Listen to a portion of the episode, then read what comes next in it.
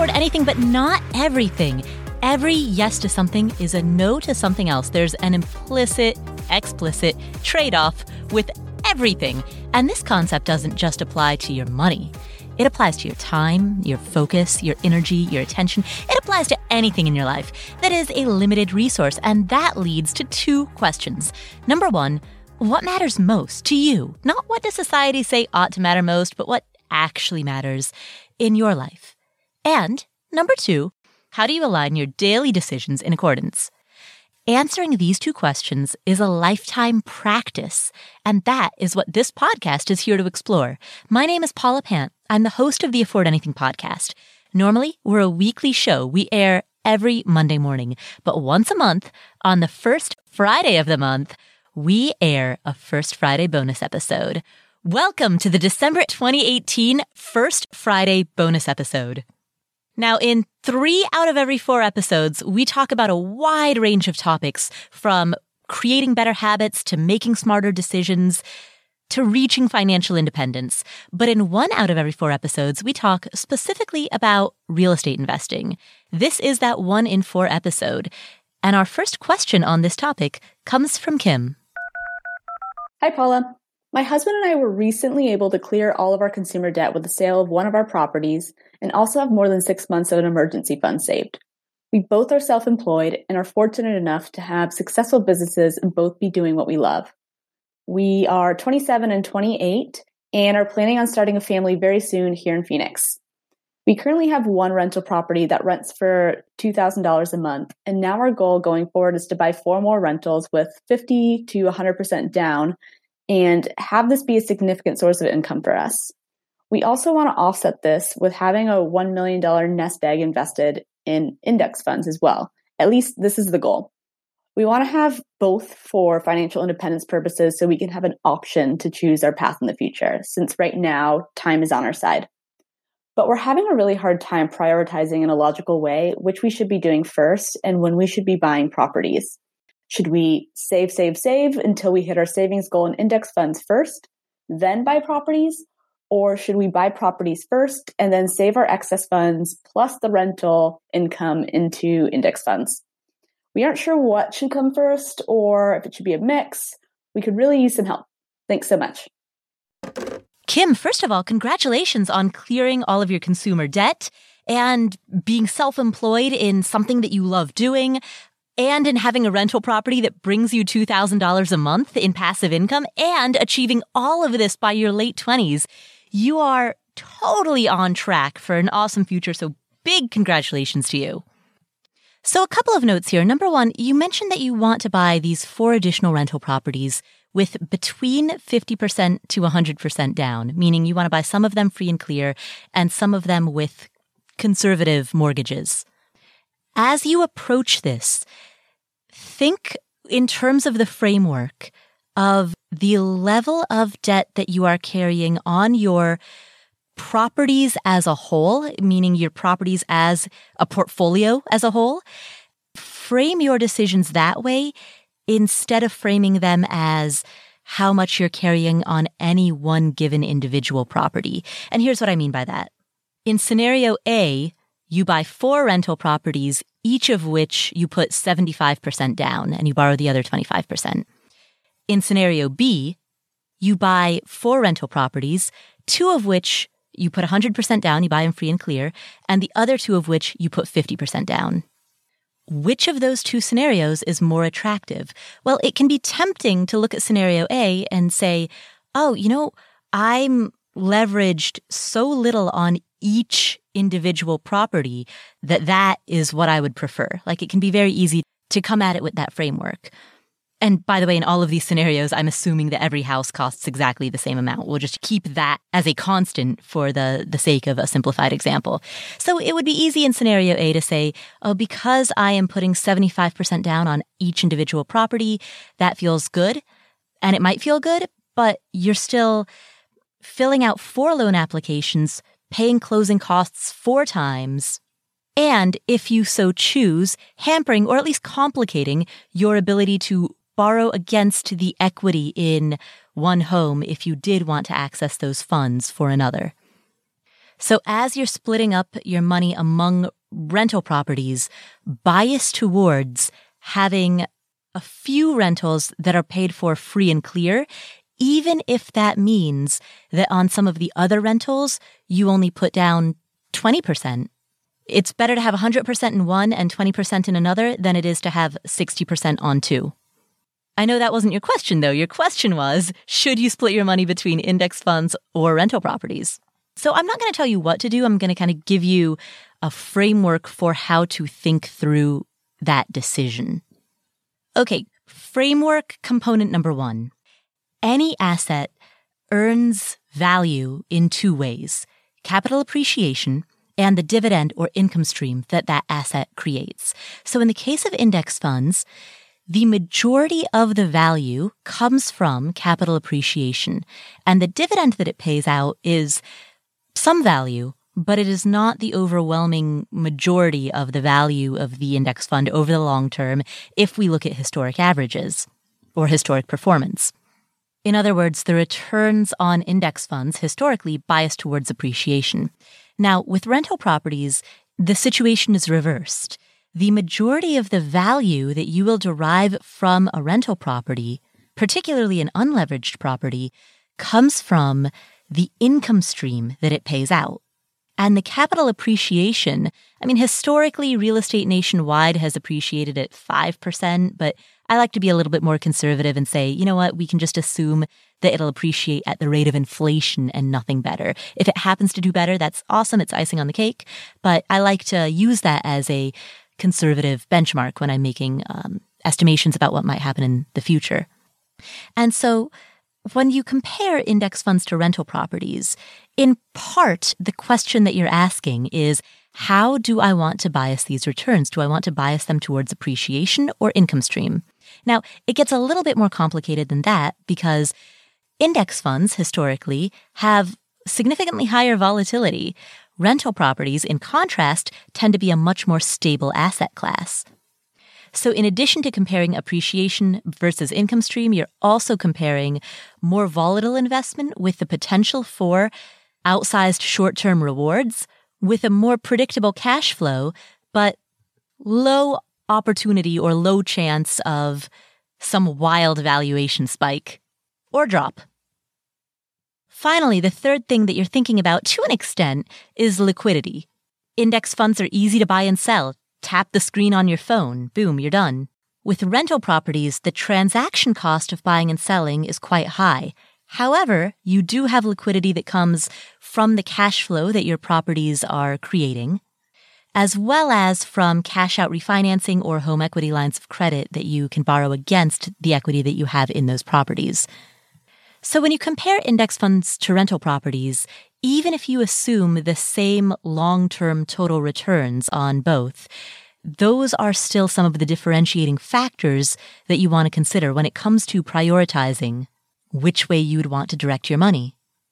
So with that established, let's look at the two questions that you asked towards the, the end of your voicemail. You asked, should we save, save, save until we hit our savings goal in index funds and then buy properties? All right. So we'll take that question because that was one of the final questions that you asked within there. Let's think through that for a moment. So if you were to do that and you saved until you hit that 1 million savings goal in index funds, at that point, how, and this is not a rhetorical question, how would you be in a better position to buy rental properties? Because presumably you would not want to then sell out of your index funds in order to come up with the cash for the properties.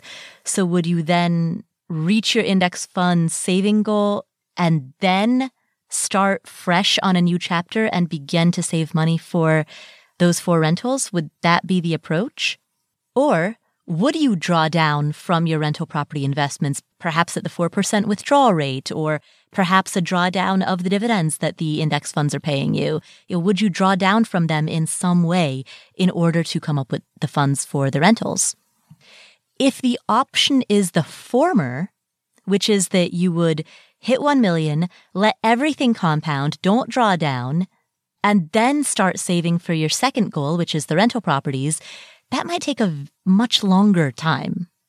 If, on the other hand, your idea is the latter, if you were willing to invest a million in index funds and then draw down at the 4% withdrawal rate, 40,000 a year, you live in Phoenix. Let's say that you want to buy properties that are $80,000. And you want to buy them in cash. That means once you have that 1 million in index funds every two years, you would be able to buy an $80,000 rental property in cash, not including taxes, of course.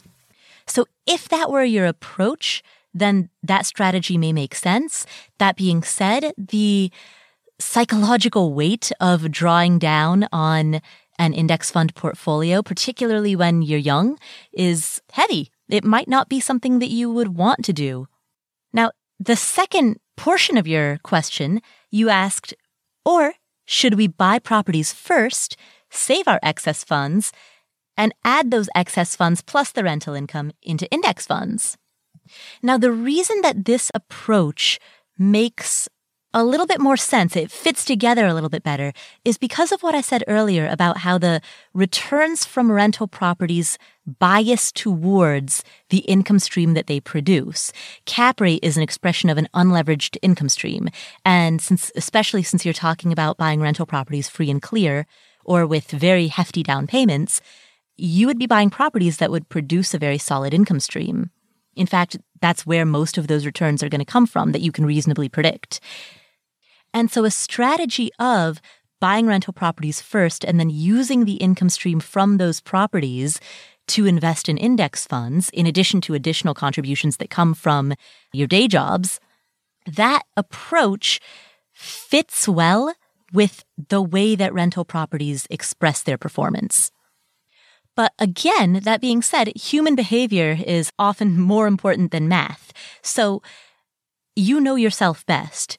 Would it be the case that if you bought all four rental properties first and then the markets really went up in value, would you kick yourself for FOMO, for that fear of missing out on buying at this point in time when you could have gotten it at today's valuation?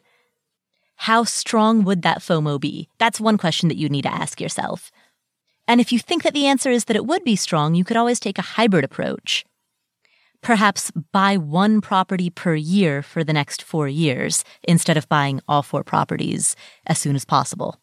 Or if you did that, and again, this goes back to know thyself, if you bought one property per year for the next four years, but four years from now, properties are significantly more expensive than they are today, and property values have risen, outpacing what the market has done. Again, what would that FOMO feel like for you? So a lot of this in addition to the mathematical component of the question, a lot of this really involves projecting yourself into multiple hypothetical future scenarios and then forecasting what regrets you may have under those scenarios. And then taking the path that would, as far as you can see right now, minimize regret. Because the thing about human behavior is that loss aversion is more powerful than missed opportunity. We are more impacted by losing money or by the sensation that we've lost money, whether or not we've actually lost dollars from our bank account. The feeling that we have lost money is much more poignant than the feeling that we missed out on what could have been. If a tenant skips out on the final month of rent payment, and also does a thousand dollars worth of damage to a place, the fact that that would result in a loss of money will feel a lot worse than delaying your purchase of the next rental property by an additional six months and as a result paying a higher price than you otherwise could have paid, right? That scenario B might actually be more expensive for you. It might have a bigger impact on your net worth. But scenario A, which is the actual loss, is going to feel worse. Now, in the case that you're asking about, rental properties versus index funds, in both of these cases, the future projecting that you're doing, the minimization of regret exercise, is envisioning missed opportunity but one of those two, I'm betting, is going to feel more like a loss. When you can identify which one that is, you'll know, working backwards, how to minimize regret. So That's the long answer. The short answer is either buy rentals first and then use the cash flow to invest in index funds, or take a hybrid approach and do a little column A, little column B.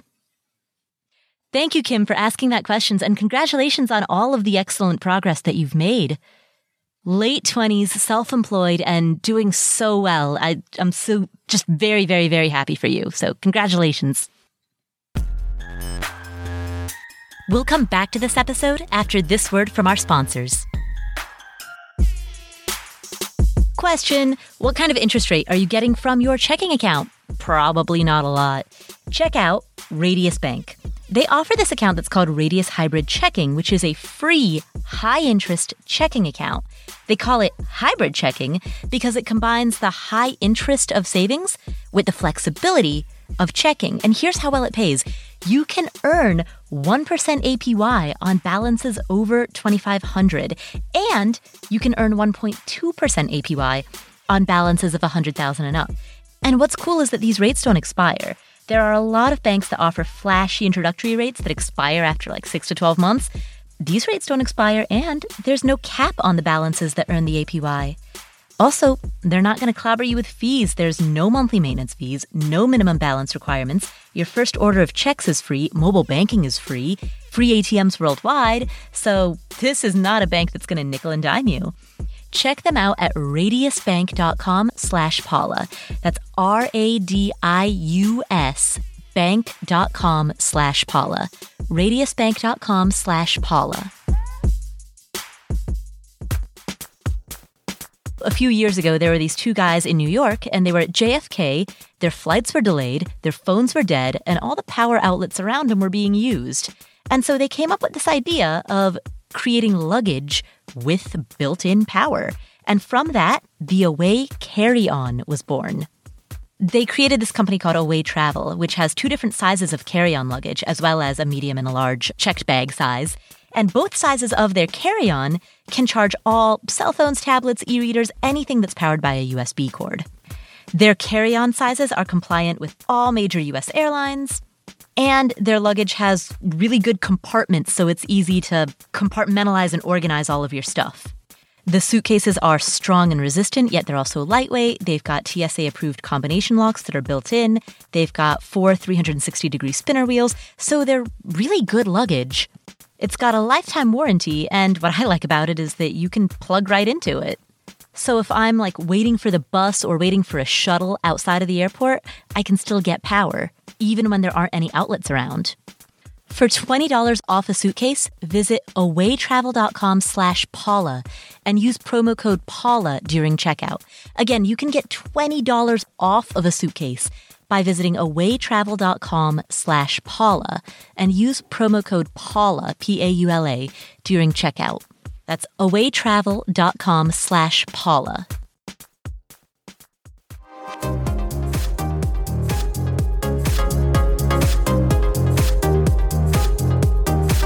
Our next question comes from Nick. Hey, Paula, this is Nick. I wanted to ask a question. Right now, I just finished my first BRRRR deal. Um, it's cash flowing comfortably about 250 a month, uh, very conservatively, and I'm having trouble repeating that process since I can't find a deal that works under the BRRRR method. I'm 25 years old and I've been staying with my parents while I finish my MBA. I was thinking of moving out into a house hack. That's my plan, and um, right now I have two deals on the table. One that's about 70 grand one's 150 grand. The one that's 150 grand is going to work better. I'm going to cash flow more, and it'll probably be easier to get tenants in there once I move out. But the one that's 70 grand will be an easier financial hit to take if something does go wrong, because things tend to go wrong. So I wanted to know what your thoughts on that were, knowing that I want to keep the house in my portfolio and that I eventually want to retire early and move to a country like Medellin, Colombia. If you could let me know your thoughts on that process, I would appreciate it. And thanks for listening, Paula. I love your show. Nick, first of all, congratulations on being 25, having your first rental property that's cash flowing really, really well, and on doing all of this while you're still a student. That's incredible. Steve, can we get a round of applause? Yeah, that's Very, very impressive. The fact that you already have a rental property while you're still in school.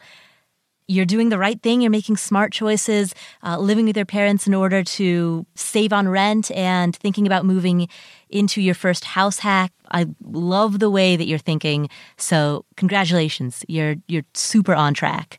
Now, first of all, I want to, for the sake of everybody who's listening, define what the BRRRR method is because I'm sure that there are people who are listening to this podcast right now who are wondering what we're talking about. So, to those of you who are not familiar with this, the BRRRR method, B R R R R, stands for buy, renovate, rent, refinance, repeat. The idea behind this is that you buy a property for significantly less than market value. Ideally, you would want to find a property that you could pick up for 70% of its current fair market value so that that way you have some instant equity in there. And then you renovate the property, which gives you even more equity.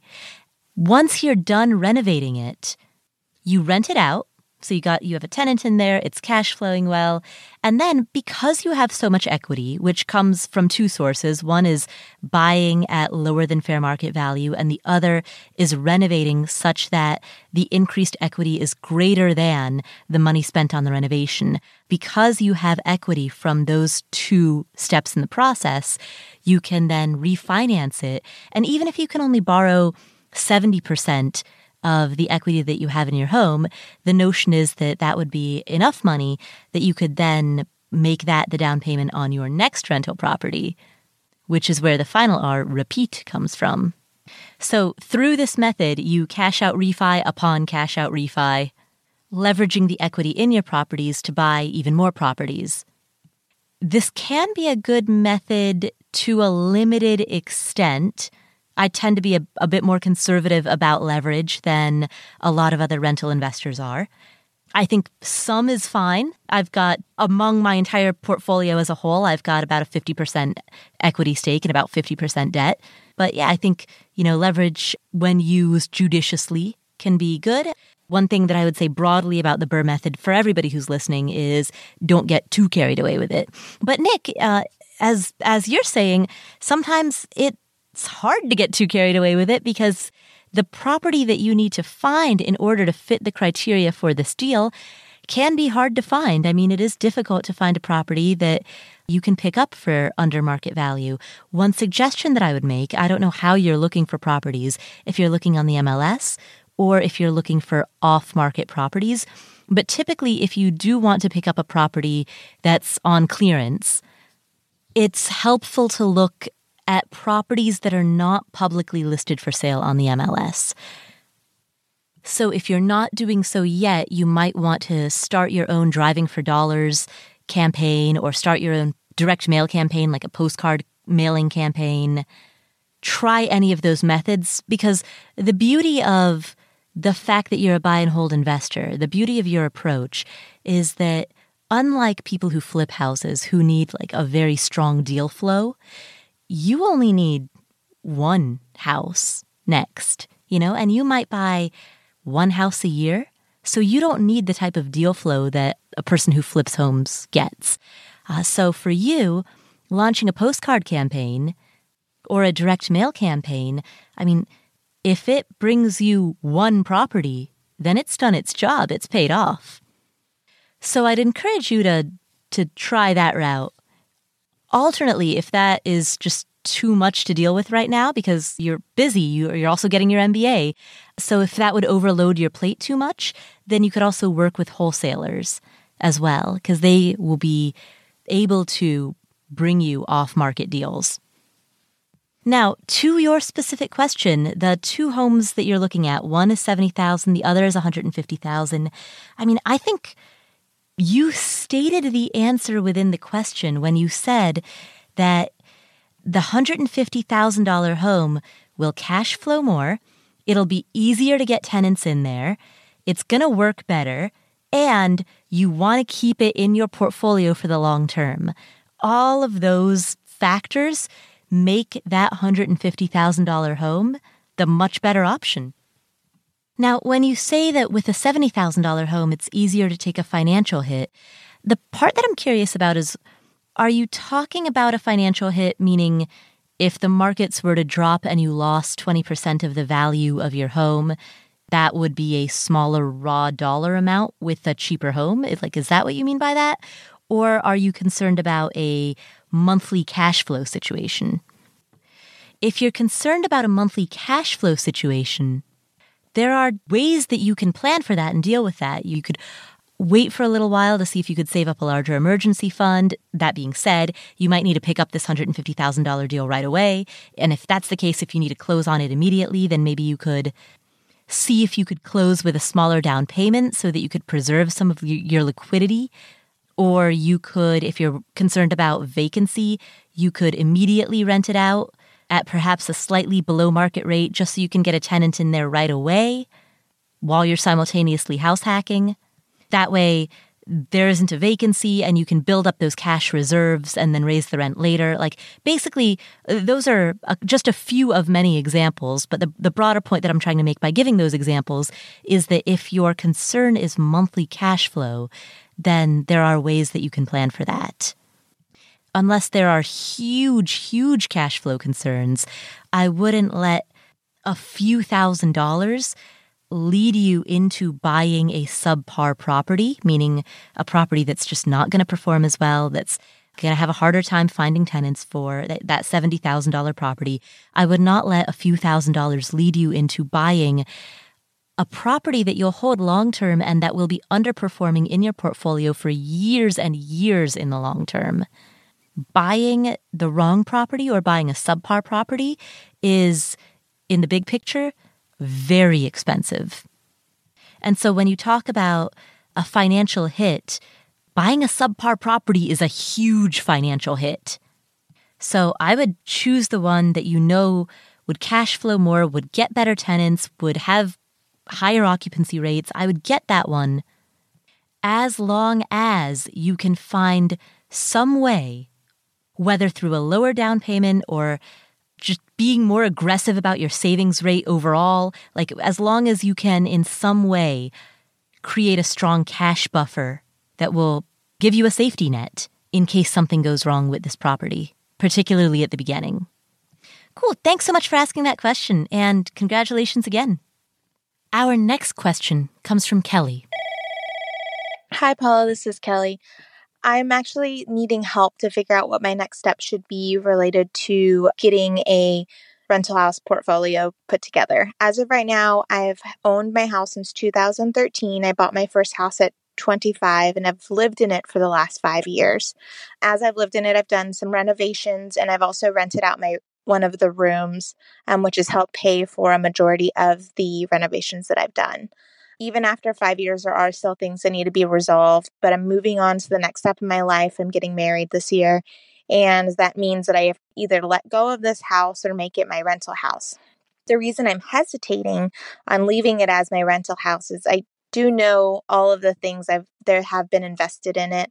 I originally bought it for $110,000. It currently is estimated to be about 160 to 170. So I my question is should I pull the money out of the house and sell it and then buy multiple houses? Or since I know so much about this house and what's been fixed and and since I've lived in it, what should I do? Is it good to know the history of the house, therefore it's a good investment and to stay in it, less risk?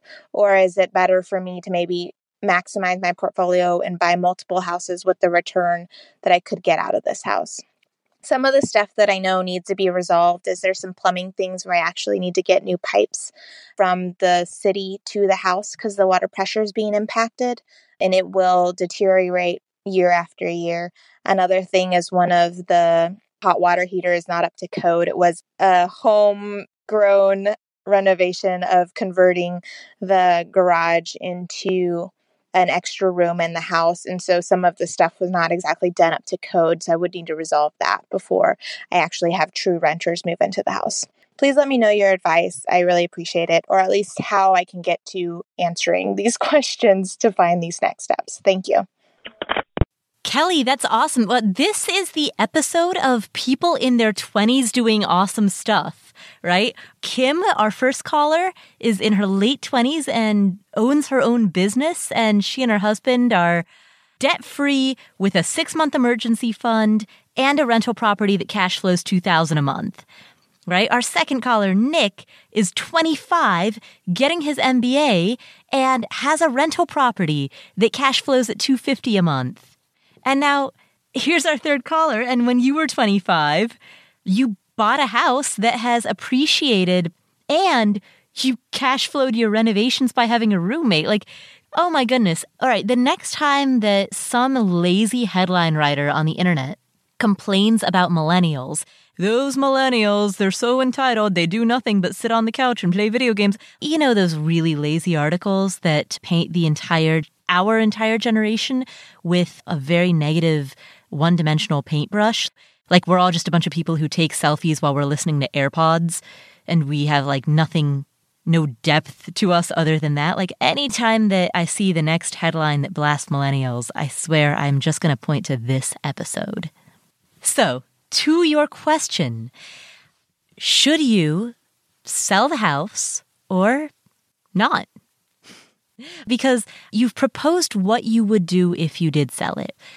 But before we get to what should I do with the proceeds of the sale, the initial question is to sell or not to sell. As you mentioned, your home is going to need some repairs, some pretty major ones, right? Pipes are a big repair. I mean, a water heater is big ish, but it's not the end of the world. But new pipes that lead from the city into the home, that's that's a big deal. So, sure, you know the repairs that are no pun intended down the pipeline. I'm sorry. Just, okay. So you know the repairs that are down the pipeline. But at the same time, from the intonation in your voice, it sounds as though you're not overly concerned about them. And what I mean by that is that it sounds as though you've got the cash flow to be able to make those repairs, and that in the context of this overall home, its location, its condition, its price, its tenant quality that it attracts, its occupancy rates, its ability to be rented out. I mean, you sound very, very comfortable with this home, and the upcoming repairs are just the cost of doing business if you were to hold on to this home. So it sounds to me as though you don't have any compelling reason to sell the home other than the idea that maybe there's something better somewhere out there in the future. Maybe you could take the money from this and use it to buy multiple properties and expand and grow big. That what else might be out there concept seems to be the motivation rather than the there's something wrong with this concept, right? It sounds as though everything with the house is right and fine and good from from what I'm interpreting based on the way that you've asked that question. And if that is the case, if there's no reason to sell the house, then don't sell the house. Leave good enough alone. By the way, this is abnormal. I, I normally don't like to tell people what to do. I normally like to give people a framework for how to think about what to do. But I, I guess what I've just done here is I've outlined my thought process around why I would encourage you to hold on to this. I mean, you've got something that's working, let it continue to work. And if you would like to grow your property portfolio, you can always borrow against the equity that you have in that home in order to come up with a down payment for the next home. You can either do a cash out refinance or take out a HELOC, a home equity line of credit. In the podcast episode that I did with Lucas Hall as a special guest, he and I we had a little debate. He's he is also a buy and hold investor, as am I, and I prefer cash out refis. He prefers HELOCs. So if you want to hear pros and cons between those two, you can listen to that one. But yeah, six of one, half a dozen of the other. You can pick one or the other of those, and and that's a way that you could tap the equity in that home so that you could continue to expand your portfolio. Alternately, you could also expand your rental portfolio the old fashioned way, which is living on less than what you make, or from the side hustle perspective, making more than what you need to live, saving that difference so you could grow that gap and then save that gap for the down payment on your next rental. So if you don't want to borrow against the home, if you are debt averse, if you for some reason can't qualify for a mortgage against this property, if any factors, whether logistical or personal, keep you from borrowing against the equity on that home, you can still expand your rental property portfolio by aggressively saving for the next purchase. And, you know, maybe that'll take six months to 12 months to 18 months longer. But when we talk about a buy and hold strategy, when we think in terms of the next decade or two decades, you know, if it takes another year, it takes another year. In real estate, one of the big advantages is local knowledge. And when I say local knowledge, I mean, ironically, I mean that in the broadest possible way. I mean that in terms of the neighborhood, the, you know, the specific city and, or town. I mean it in terms of the neighborhood, but I also mean it in terms of the knowledge that you have of the property itself, your knowledge of the home. That is an element of local knowledge. And you have so much of that with this home that that is a unique advantage. That is a competitive advantage. And I would be reluctant to give that up unless there was a very compelling reason to do so. But it doesn't sound to me as though there's anything extremely compelling on the other side of that. So that's what I would recommend. Thank you so much, Kelly. And also, again, congratulations on buying this home at the age of 25. I, I hope that there are people who are listening to this who are in their 20s and think to themselves, you know, maybe I could do it too. And that might mean getting super creative. It might mean, as you did, Kelly, bringing in a roommate who would pay for the cost of renovations through their rent. So many people think that buying a home is out of reach because they imagine this very traditional model of buying a single family starter home with a yard and a white picket fence and not sharing that with a roommate and being the sole person or being the sole couple responsible for making the entirety of the mortgage payments as well as other home repair and maintenance payments, right? If you're trying to shoulder all of that by yourself plus the down payment, yeah, that can be a lot. But if you're willing to get creative, if you're willing to buy a fixer upper and then put roommates in it, that's how you get your foot on the property ladder. So thank you, Kelly, for providing that example. We'll return to the show in just a moment. Afford Anything is brought to you by Skillshare. Skillshare is an online learning community with more than 20,000 classes in things like business and design and technology. Now, a lot of these classes are bite sized. There are plenty that are about 45 minutes or an hour, an hour and a half.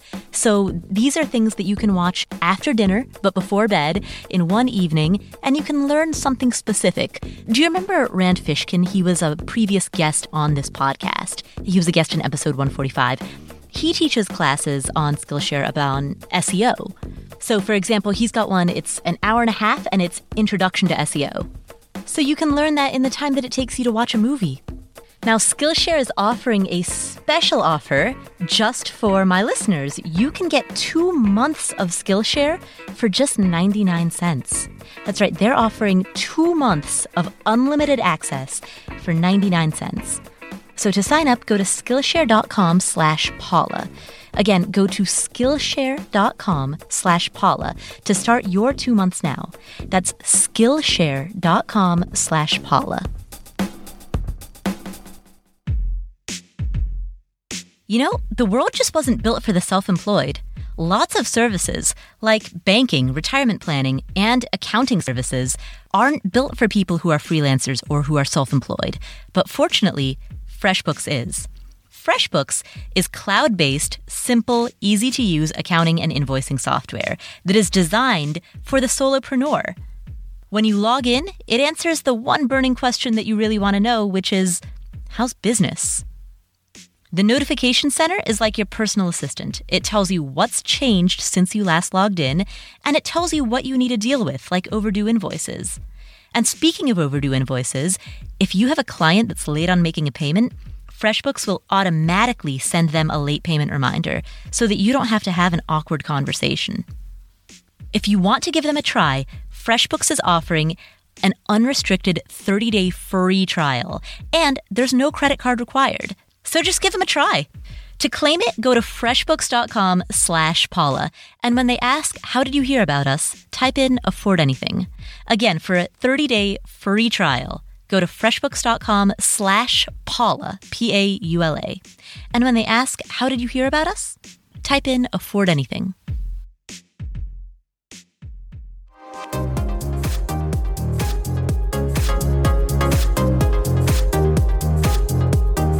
Our next question comes from Trayci.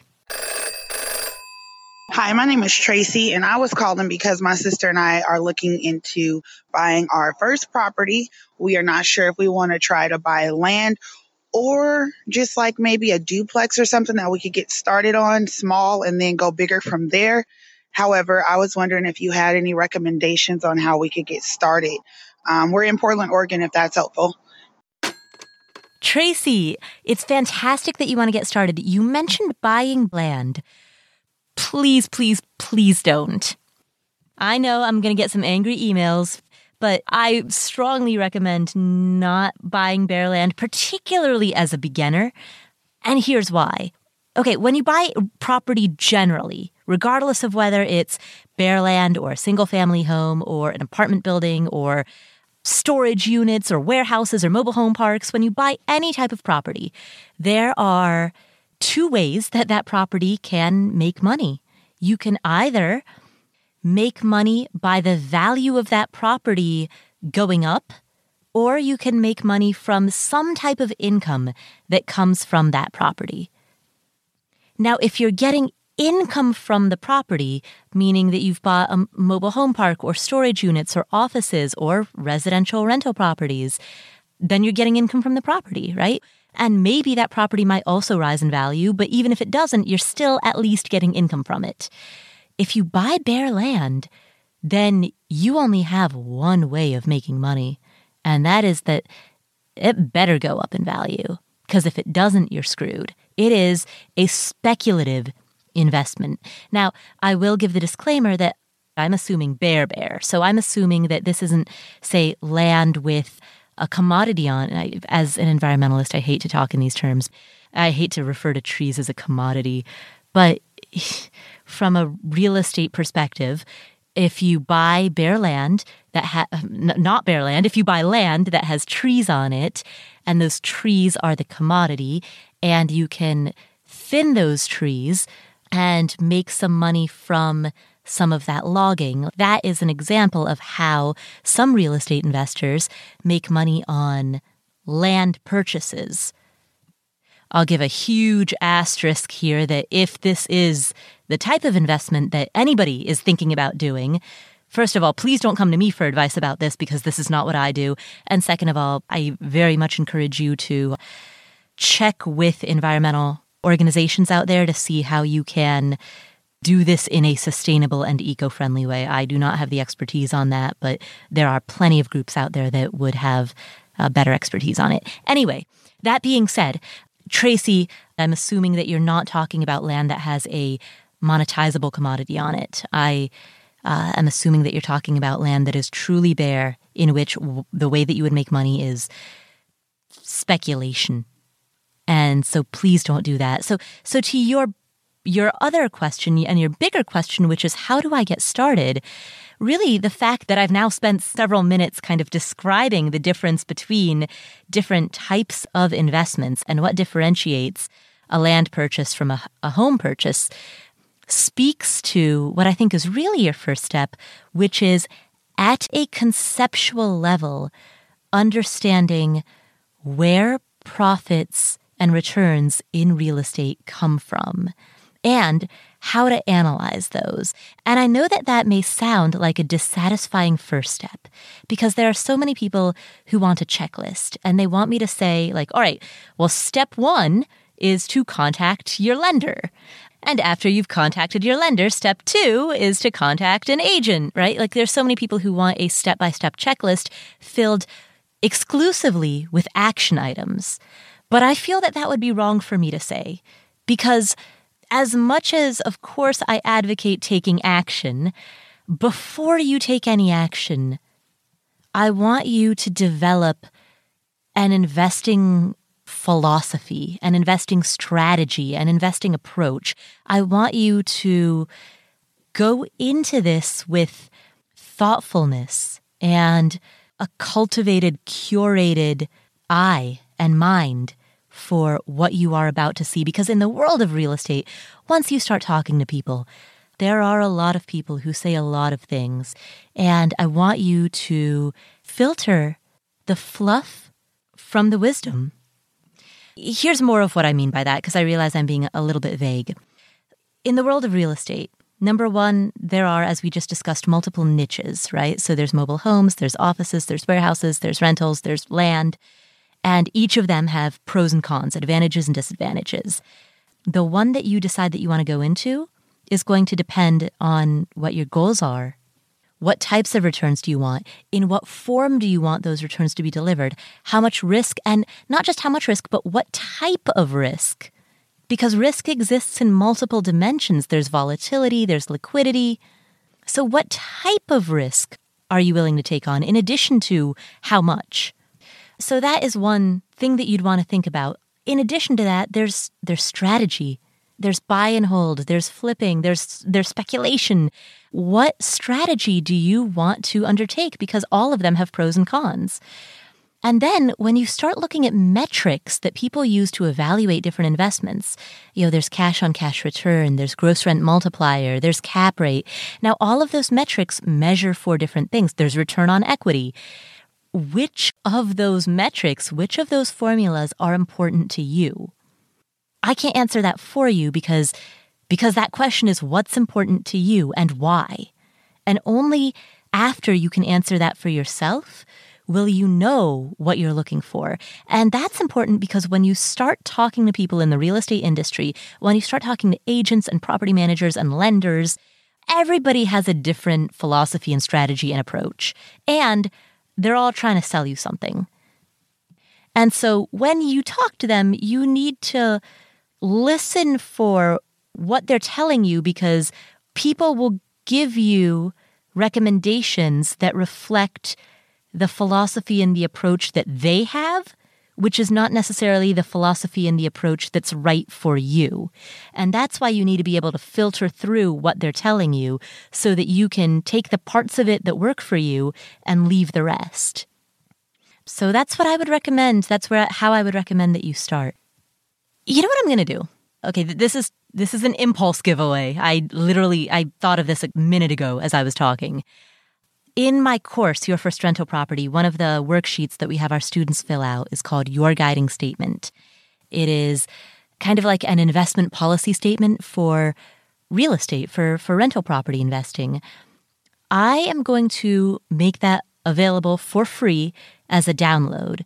So if you go to the show notes at affordanything.com slash episode 165, that's affordanything.com slash episode 165 you will be able to download that for free.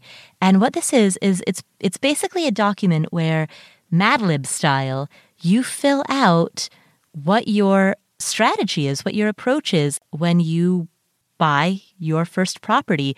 So you're going to fill out the answers to questions like under what conditions would you sell a property? For example, if you're married and you end up getting a divorce, would you sell a property in that set of circumstances? What if a family member is sick and you need to raise a large amount of cash very quickly in order to help this sick family member? Would you sell a property under those circumstances? And if so, what would be the minimum dollar amount you would require in order to make that worthwhile? Right? So those are the types of questions that you want to think through before you start investing so that that way you've got it all written down and you can go back and you can revise it. You can say, you know what, once a year, every every year in January, I'm going to sit down and I'm going to revise this document um, because I'm going to change. My ideas are going to change. But when a tough situation happens or when I'm making decisions, I have this guiding statement, something that I've written down so that I know where I'm going. This is the the statement that guides me, which is why we call it your guiding statement.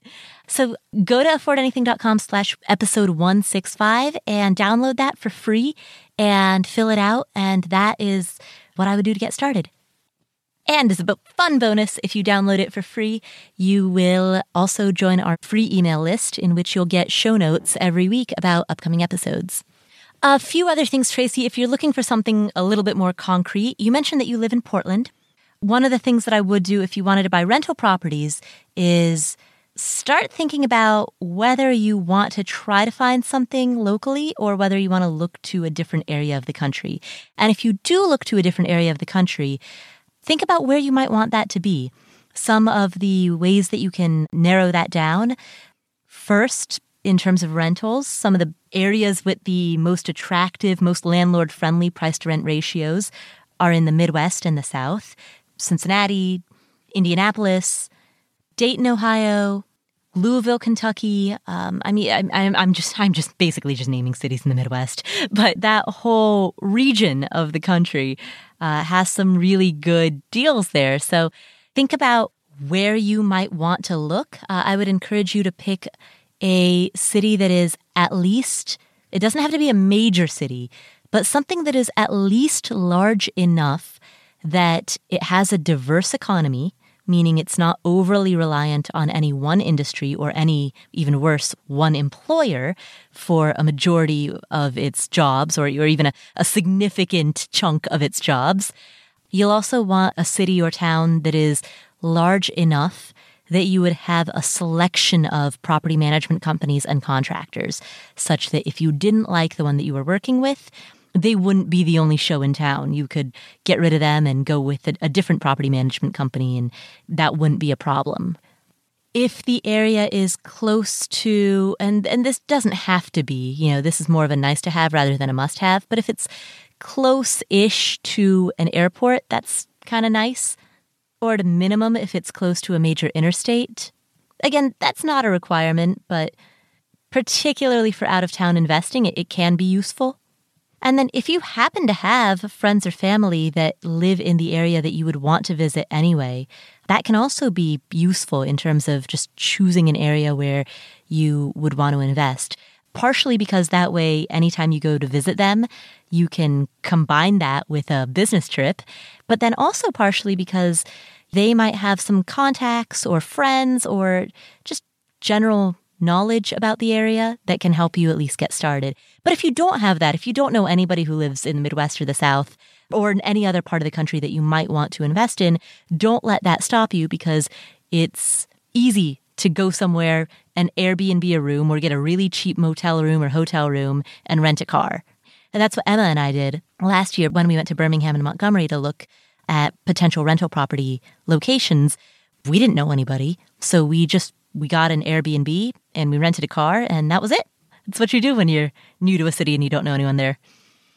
Those are all the things that I would uh, start thinking about right now.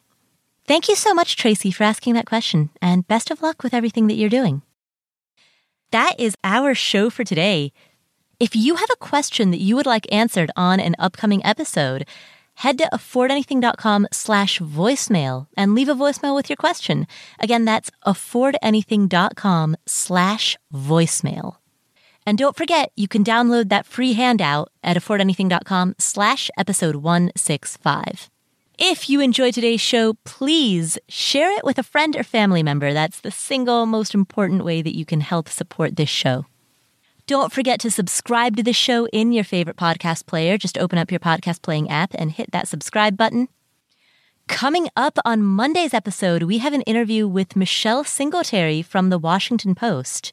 Michelle has been reporting on personal finance and money management for the Washington Post for many, many decades. And she is going to talk about what she has learned, what she's observed, having written about money for one of the biggest newspapers in the nation for many decades. What is it that you pick up along the way when that's been your entire career? And in what ways are the principles of personal finance the same as they were? You know, what classic ideas have not changed? And what things have changed? What's different now? So we're going to talk about all of that. Plus, we're going to talk about the FIRE movement, the Financial Independence Retire Early movement. All of that is coming up on Monday's show. So make sure that you are subscribed to this podcast so that you don't miss that and you don't miss any upcoming shows. Thank you so much for tuning in. My name is Paula Pant. I am the host of the Afford Anything podcast. I'll catch you on Monday.